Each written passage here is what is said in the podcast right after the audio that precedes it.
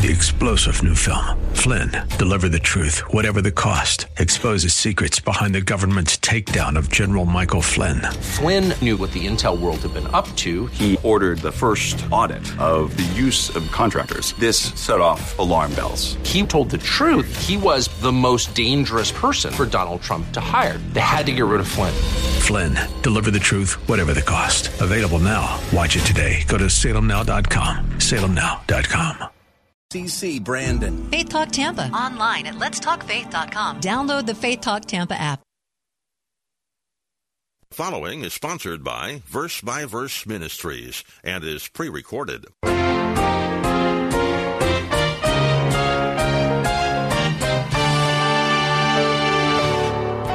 want you to think about this for a moment. What an incredible blessing this really is. Here's Isaac, who has no land of his own. He's a sojourner. He's a pilgrim. He's an alien. And he's telling Jacob that nations will bow down to you, bow down to your descendants. Peoples will serve your children. Blessings will be upon those who bless you and your people, and cursings upon those who curse you and your people. That's faith when you don't even have a plot of land. Your, your son doesn't even have a wife, and you've got him having a whole nation and people bowing down to him. Now that's faith, and that is exactly the way God wants us to look at the future. Hello, and welcome to Verse by Verse. How do you look at the future? Is it with a sense of dread? Are you anxious about the future, often wondering what will happen and fearing that it will be bad? Or do you have a sense of confident expectation that God is looking out for you because you've put all your trust in Him? Now, I'm not talking about a name it, claim it theology, but a biblical and realistic understanding that even though we're all going to go through some tough times, God has everything completely under control. As David said, Even though I walk through the valley of the shadow of death, I will fear no evil, for you are with me. Your rod and your staff comfort me. We are glad you could join us for class today. We like to think of verse by verse as a radio Bible class or a Bible class of the air. Our teacher is Pastor Steve Kreloff of Lakeside Community Chapel in Clearwater, Florida. Pastor Steve has been teaching there since 1981. While he continues in that capacity, Verse by Verse Ministries is making his practical, expository teaching available every weekday morning on this radio station. Today we find ourselves in the middle part of Pastor Steve's fifth message on the heroes of the faith, and our main text is Hebrews chapter 11. We've been in this study for over two weeks now. It's amazing how much we can learn from this one chapter and the other passages, especially in Genesis, that provide background for this great chapter. In our last class, Pastor Steve was dealing with a passage in Genesis that isn't exactly about faith. It's more about scheming and trickery.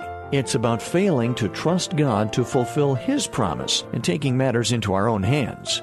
And amazingly enough, we find one of these rascals listed among the heroes of the faith in Hebrews 11. If you have your Bible ready, turn to Genesis 25 to follow along. And as Pastor Steve teaches, we will be able to see toward the end of class, and especially in our next class, how God changed a faithless scoundrel into a giant of the faith. And now here is Pastor Steve. Let's look at Genesis 25. And I'll show you this. Genesis 25, verse 21. Isaac prayed to the Lord on behalf of his wife because she was barren, and the Lord answered him, and Rebekah his wife conceived. But the children struggled together within her. And she said, if it is so, why then am I this way? So she went to inquire of the Lord. She wants to know what's going on inside of me here. And the Lord said to her, two nations are in your womb, and two people shall be separated from your body. In other words, you're going to have twins, what, what he's saying. The one people shall be stronger than the other, and the older shall serve the younger. Now that was contrary to ancient custom. But in spite of the divine pronouncement, and you have to know that, that, uh, that Isaac knew about this. That's without question. Isaac, though, was still determined to give Esau his blessing, not Jacob. You say, why? Why would this guy do this? Well, as incredible as it seems, look at verse 27. Not seems, as incredible as it is. When the boys grew up, Esau became a skillful hunter, a man of the field, but Jacob was a peaceful man, living in tents. Now Isaac loved Esau. Why? Because he had a taste for game. That's it. But Rebekah loved Jacob. Why was Esau Isaac's favorite son? Because Isaac liked food. That's why. And Esau provided him with good meals. He was a hunter. Talk about favoritism. The Smother, Smothers brothers never invented it. You know, that mom liked you best. This goes back to the, to the, the very beginning in the sin. Man's heart. Imagine liking a child more because can give you your favorite dish. How carnal. Carnal. So when it came time for Isaac to pronounce his blessing, which really, as I said, was the continuation of God's promises to Abraham, he told Esau, go hunt some food for me and make a good meal. This will be my last meal. I'm going to bless you, Esau, and then I'm going to die. But while Esau was out hunting, as you know, Rebekah came up with a, with a lying scheme a lying scheme to dress Jacob up like Esau and deceive her husband into giving Jacob the blessing, thinking he was Esau. Remember, he was dim in his sight and he could not see. Now we read this story and you've got to wonder, how could Isaac have blessed Jacob in faith? Come on. Faith? How could this be faith at all? The man was rebellious. The whole family acted shamefully. Isaac stubbornly refused to submit to God's choice of blessing. That was Jacob. I mean, he's not just fooling around with his inheritance. He's fooling around with the whole Abrahamic covenant now. This is pretty serious. Rebecca and Jacob tried to secure the blessing by deception rather than just trusting God to accomplish what he said he would accomplish. And you know what? Had they never resorted to this, God would have given Jacob the blessing. That was his sovereign plan. I don't know how he would have done it. Maybe, maybe Esau would have dropped dead in the field of a heart attack. I don't know. But God would have made sure that Jacob had received the blessing without scheming. And Esau, we didn't even read the story about this, but Esau sold his birthright as the oldest son to Jacob for what? Food. Guess where he got that from? Great role model of his father. So with all of this disobedience and trickery going on, how did Isaac ever evidence faith? Notice back in Genesis 27, verse 30. It says, Now it came about as soon as Isaac had finished blessing Jacob, Jacob had gone out and so forth. Let's just skip over to uh, uh, Esau comes in, and verse 32, Isaac, his father, said to him, Who are you? And he said, I'm your son, your firstborn, Esau, the one you told me, in essence, and the one you told me you're going to bless. Then Isaac trembled violently and said, Who was he then that hunted game and brought it? He knew very well what had happened because he went on to say, Your brother deceived me. But the blessing still stands. And then he blessed Esau. Isaac trembled because he realized he had been deceived, but he did not take back the blessing. He said, The blessing that, that I conferred upon Jacob, it still stands. In, in fact, he even confirmed it. And in the end, in chapter 28, he, he affirms it even more and he knows exactly what he's doing now. Look at verse, uh, chapter 28, verse 1. So Isaac called Jacob and blessed him and charged him and said to him, You shall not take a wife from the daughters of Canaan. Arise, go to Paddan Aram, to the house of Bethuel, your mother's father, and from there take to yourself a wife from the daughters of Laban, your mother's brother. And may, and watch this, may God Almighty bless you and make you fruitful and multiply you that you may become a company of peoples. May he give you the blessing of Abraham to you and to your descendants with you that you may possess the land of your sojournings which God gave to Abraham. Now he's, he absolutely knows exactly what he's doing here. And he's finally submitted to God's will and recognized that the blessing always had rightfully belonged to Jacob.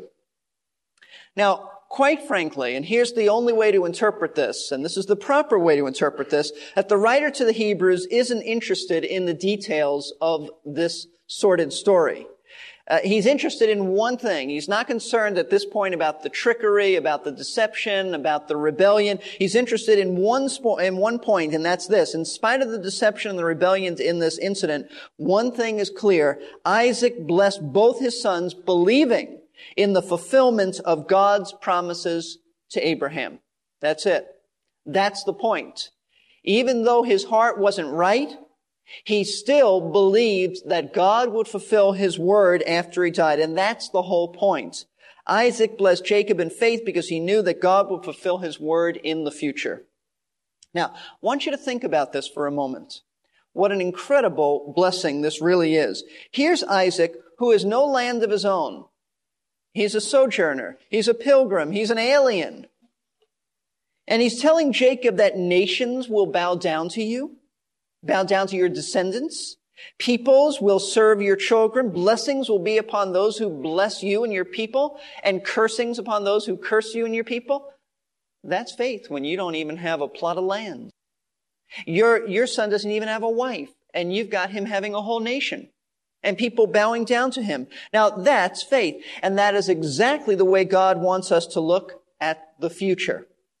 You may not have much here, and many don't. You may be despised. You may suffer now. You may have pain. You may have tears. You may be looked down upon. You may be a child of God who has suffered greatly and has absolutely uh, nothing in comparison to many others. And you may have all kinds of difficulties and troubles, but by faith, you lay hold of the wonderful future that God has for you and revealed in the Word of God. It's all about where you place your focus, isn't it? There's a song that has the statement, I read the back of the book and we win. If you go to the back of the Bible, you'll get a very encouraging hint at a glorious future that God has in store for those who have trusted in Him for salvation. As a matter of fact, Pastor Steve is going to take us there right after this short pause to introduce ourselves to those of you who have just tuned in. We're glad to have you here with us today for another verse by verse Bible class of the air. Pastor teacher Steve Kreloff is our teacher, and he'll be reading from Revelation chapter 21 when he comes back. Pastor Steve has been serving for over 25 years at Lakeside Community Chapel in Clearwater, Florida. You can hear his clear expository preaching right here on the radio or on our website, which I'll tell you about at the end of the class.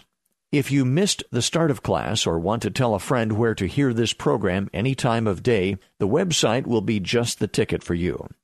We've been studying the heroes of the faith for the past couple of weeks. Today we're in the middle portion of Pastor Steve's message, focusing on the faith exemplified by Isaac and by Jacob. Now let's return to class and have a look at some of the things God has in store for the believer. Some things that should give us a great anticipation for the future even as we pass through difficulties right now.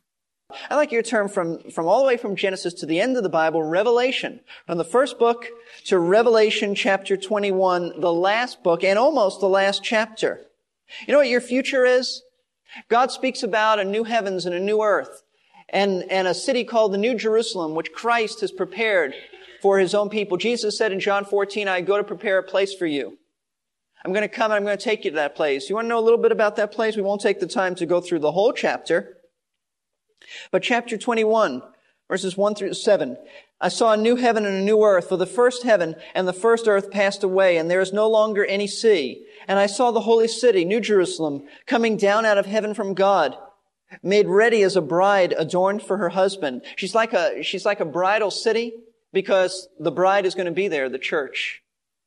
And I heard a loud voice from the throne saying, Behold, the tabernacle of God is among men, and he shall dwell among them, and they shall be his people, and God himself shall be among them. And watch this. He shall wipe away every tear from their eyes, and there shall no longer be any death. There shall no longer be any mourning or crying or pain. The first things have passed away.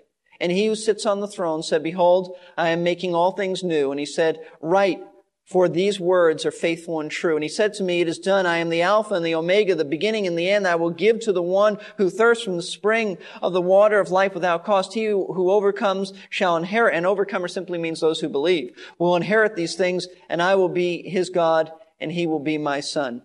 And then it goes on, this chapter goes on to say what a gorgeous city this is. We've never seen a city like this.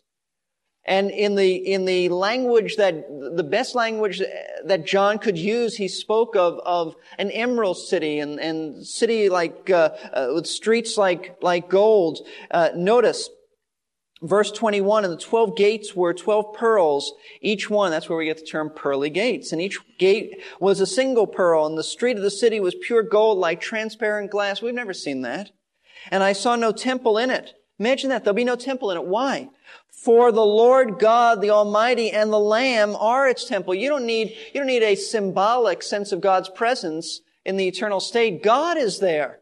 God the Father, Christ is there. And the city has no need of the sun or the moon. Uh, he didn't say that the sun or the moon won't be there. It just has no need of it to shine upon it, for the glory of God has illumined it, and its lamp is the Lamb.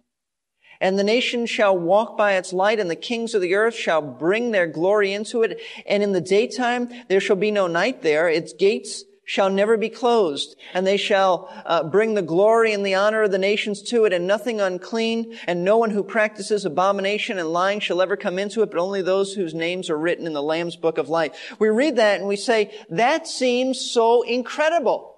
That seems so beyond reality, beyond anything that we can even imagine because it's not our present experience. No one has ever experienced anything like this. No one in this room has ever experienced anything like this. But here's the point. Just like Isaac, we are to believe God for the future, even when those future promises don't fit our present experiences. This is faith. Faith is to see the future fulfillment of God's word when nothing in your present experience gives you any encouragement for their fulfillment. That's faith. That's faith. When your experience dictates one thing and God's word says another thing, you lay hold of God's word and you believe it. And you focus on that. And you dwell on that. You don't dwell on, on, on the other things, you dwell on that. Actually, this is just what Hebrews chapter 11 verse 1 says to start out with. Now faith is the assurance of things hoped for. The evidence or the conviction of things not seen. We don't see these things. You say, well, how do you know that it's going to be, it's going to come to pass? Because the Word of God said it. What this is uh, all about is trusting the Word of God, the bare, naked Word of God, with no other assurance but that God said it. I'd like you to turn to 2 Corinthians chapter 4 for a moment. 2 Corinthians, if you can't find it, don't worry about it. Let me just read it to you. 2 Corinthians 4, this is how Paul lived. Uh, Paul's ministry was hard. Paul was persecuted. Paul uh, many times had to defend his ministry. Paul, Paul really did not have an easy life as a Christian. But he wrote this in 2 Corinthians 4 verse 16. Therefore, we do not lose heart. We who uh, suffer, as Paul said, he suffered in ministry, we don't lose heart. But though our outer man is decaying, though we're getting older, he's saying, yet our inner man is being renewed day by day. For momentary light affliction is producing for us an eternal weight of glory far beyond all comparison. God is doing a work in us that's far greater than what we could see on the outside. That's what he's saying. Verse 18, while we look not at the things which are seen, but at the things which are not seen. Watch this. For the things which are seen are temporal. That is to say, they pass away. But the things which are not seen are eternal. That's a great statement. That's a great statement. This is why our minds need to meditate on spiritual realities that you don't see, but the Bible teaches. Not on our physical surroundings and possessions. It's not to say that you go through life blind and you're not aware of things, but you don't dwell on that stuff. You don't meditate on that. That's not what's real. In fact, spiritual realities are true realities. The physical really is not because they're, they're going to pass away someday. They're just, you can touch them now, you can feel them, but they're, they're not really the eternal realities. The things that are real and lasting are things that we can see, spiritual realities. What God's Word says. But what we see, those things won't last. That's why Paul wrote in Colossians chapter 3, if you know Jesus Christ and you are risen with Him, then dwell on the things that are above don't dwell on the things of this earth. You need to ask God, we all need to ask God to make spiritual realities more vivid to you than ever before and, to, and, and asking Him to help us to think more often about those things, not the things of this world. So I think that uh, we can learn from Isaac that he believed God's word as he looked beyond death to their fulfillment, even though someone would have looked at him and said, you're out of your minds. Man, you've got a tent. That's it. And you're talking about blessings and peoples and nations and You got two sons, and they're not even married. And you've got them being whole nations. But he believed God's word. Took him a while to come to that point, but he believed God's word.